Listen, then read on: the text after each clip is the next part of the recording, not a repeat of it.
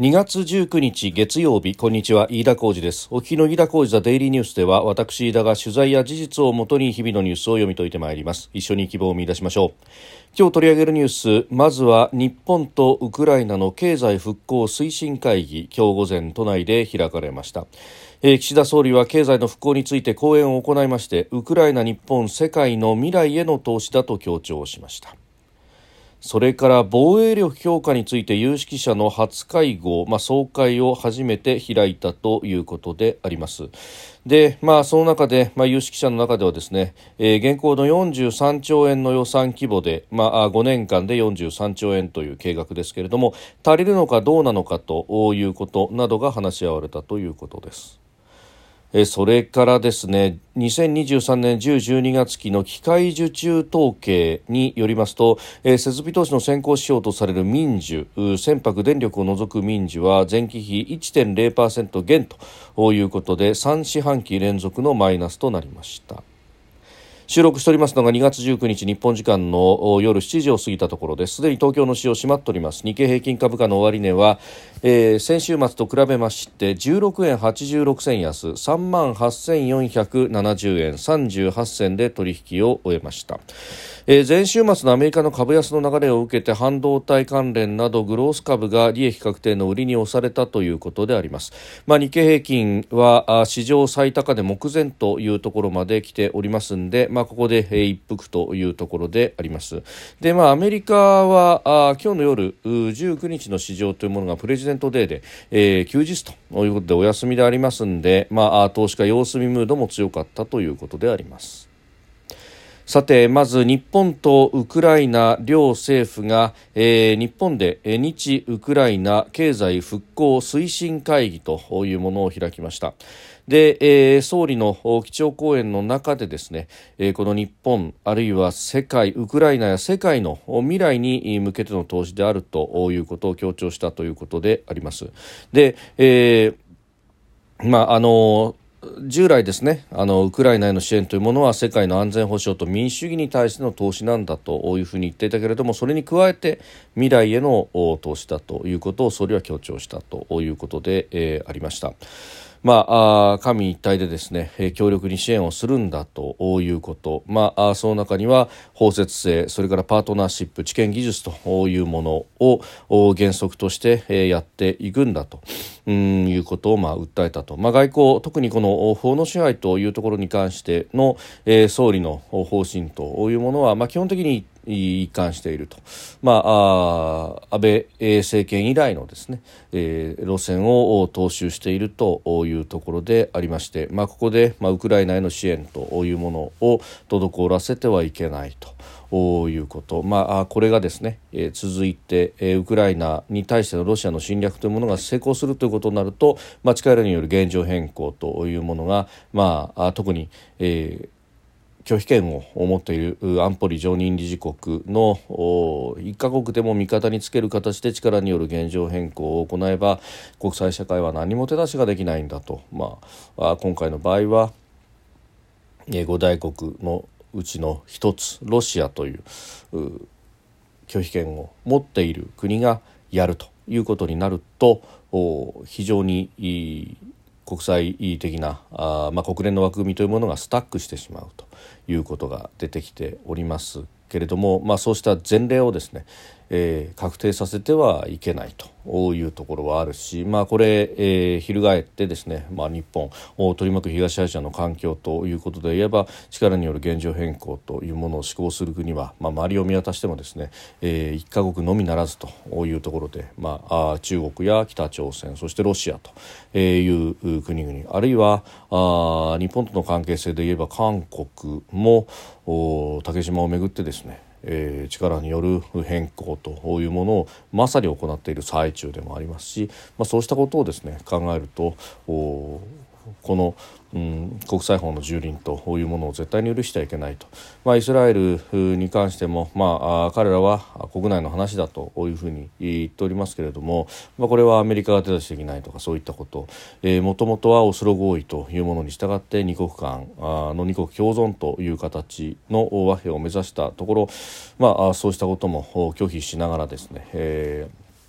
力でもってやっていくということなどが出てきている、まあ、19世紀的な秩序に戻るのかというところを考えるとですね、まあ、日本としてはこのウクライナの支援というものはしっかりやっていく必要がまずはあるんだろうというふうに思います。まあ、その中でですねいろんなことが提案がされておりますけれども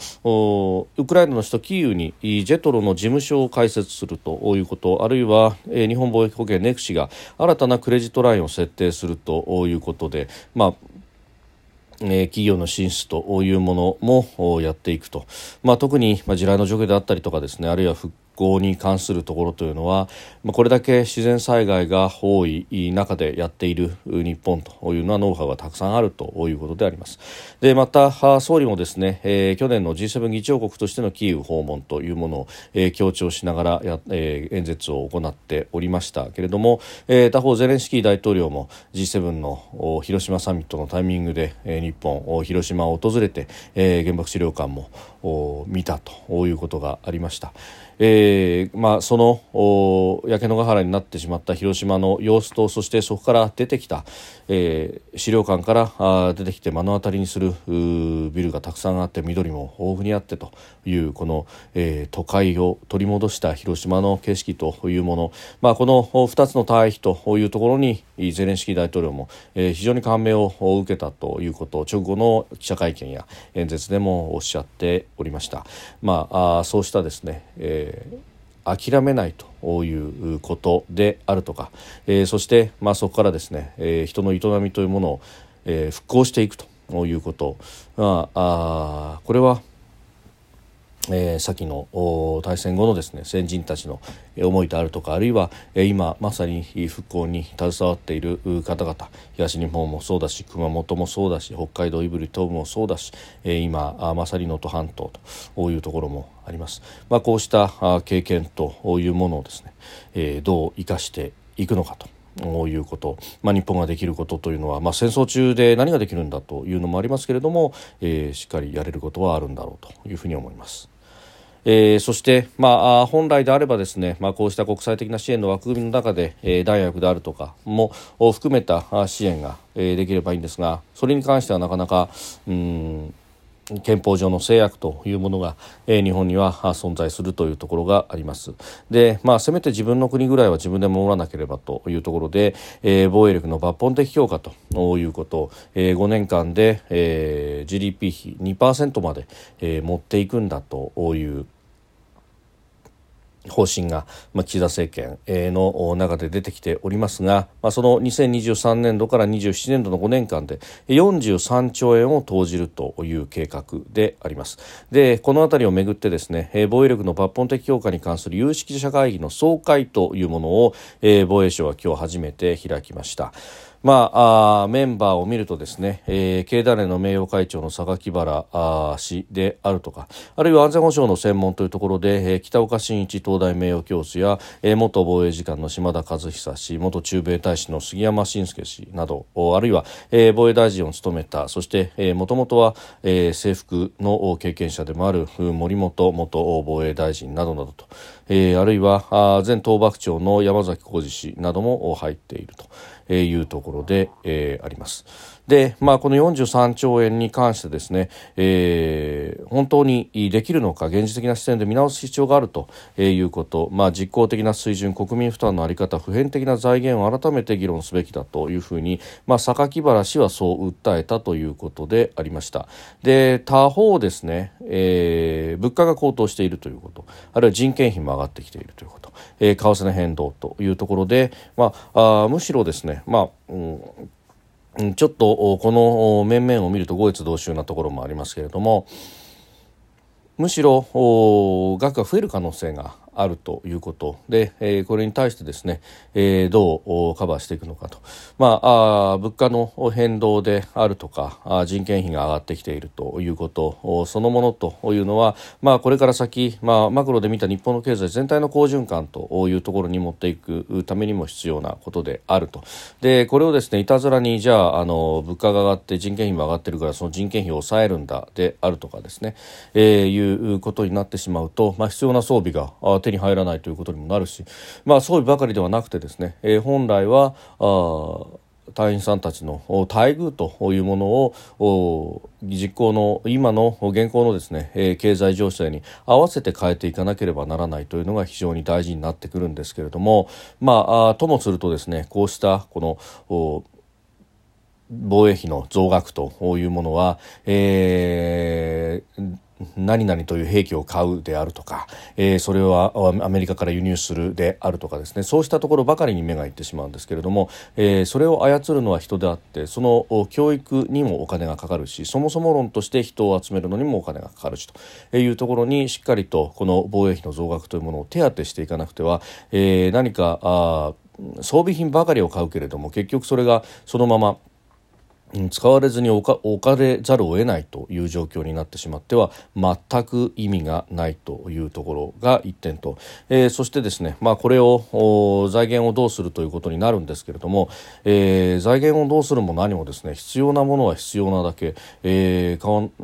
しっかりと備えなければ、えー、この国を守ることができないと、まあ、これあのアメリカのですね、えー、安全保障の担当者など、えー、有識者と、まあ、国際的な議論をしたこともあったんですけれどもその財源というものに対しての考え方が全く違うと、えーまあ、彼らはもう何が必要かというところをベースで考えて、えー、そして、まあ、財源についてというものはもう何とかするしかないんだというところで、えー、予算の組み替えやあるいはあしっかりと国債を発行するということなどで、え対処をするというところであるし、まあ、財源がじゃないから何もできないであるとかというのは、まあ、あそれはナンセンスだろうと。えー、まず必要なものをしっかり装備する以外に、えー、じゃあ平和を守る方法がもしあるんだったらいいけれどもと、えー、そうでない場合に一体どうするんだとそれで、えーまあ、人死にが出るようなですね大惨事になってしまったら意味がないだろうという考え方をしていて、まあ、そのね、えー、考え方の違いというものに非常に感銘を受けた覚えがありましたが、まあ、ともするとですね、えー、内装では触れないんだから我慢しろと、まあ、それで現場が我慢するだけだったらいいんですけれども最終的には国民の生命や財産というものが直接リスクにさらされるということをですね、えー、少し考えなければいけないと、まあ、これだけ巨額な予算だということを強調しそして、えー、ともすればですね削る方に注力しそうなあまあ特にですね、えー、経済界の代表者などは、えー、そうでなくても増税であったりとかですね、えー、の論者の方々も、まあ、あお名前を見ますとちらほら見受けられるところがありますので、えー、そうしたですね、えー、何かコストカットコストカットという、まあ、デフレの時代の申し子のようなあ議論をですね、えー、10年遅れ20年遅れの議論を、えー、やるにはあ日本を取り巻く環境というものはあまりに当時の牧歌的な状況とは変わっているということを、まあ、念頭に置かなければいけないんだろうと強く思うところであります。それからですね、えー、2023年去年の10、12月期の機械受注統計が出てまいりました。えー、内閣府が発表いたしましたが設備投資の先行指標とされる船舶電力を除く民需は前の期と比べて、えー、1.0%減と、えー、マイナスは3四半期連続製造業の発注が減少したということが出てまいりました。まあ、厳しい数字が出ているということでありますけれども、まあ、GDP の速報値の数字であったりとか、まあ、そこに出てくるデフレーターなどを見ていると非常に顕著でありますがなんといっても内需が悪いと。いうところ。でそれをまあ外需でもこの GDP の統計速報値一時速報ではカバーしきれなかったということが出てきております。でじゃあこの先見通しの部分でですね、まあ、プラスだというふうに出てきていて、まあ、それをですね強調するメディアもあるんですけれどもこれとてですね、まあ、特に1、3月期はえーまあ、ダイハツの不祥事に代表されるですね。あの自動車産業の落ち込みというものは、まあ、容易に想像ができるところであります、えー、今の段階でも、まあ、ダイハツの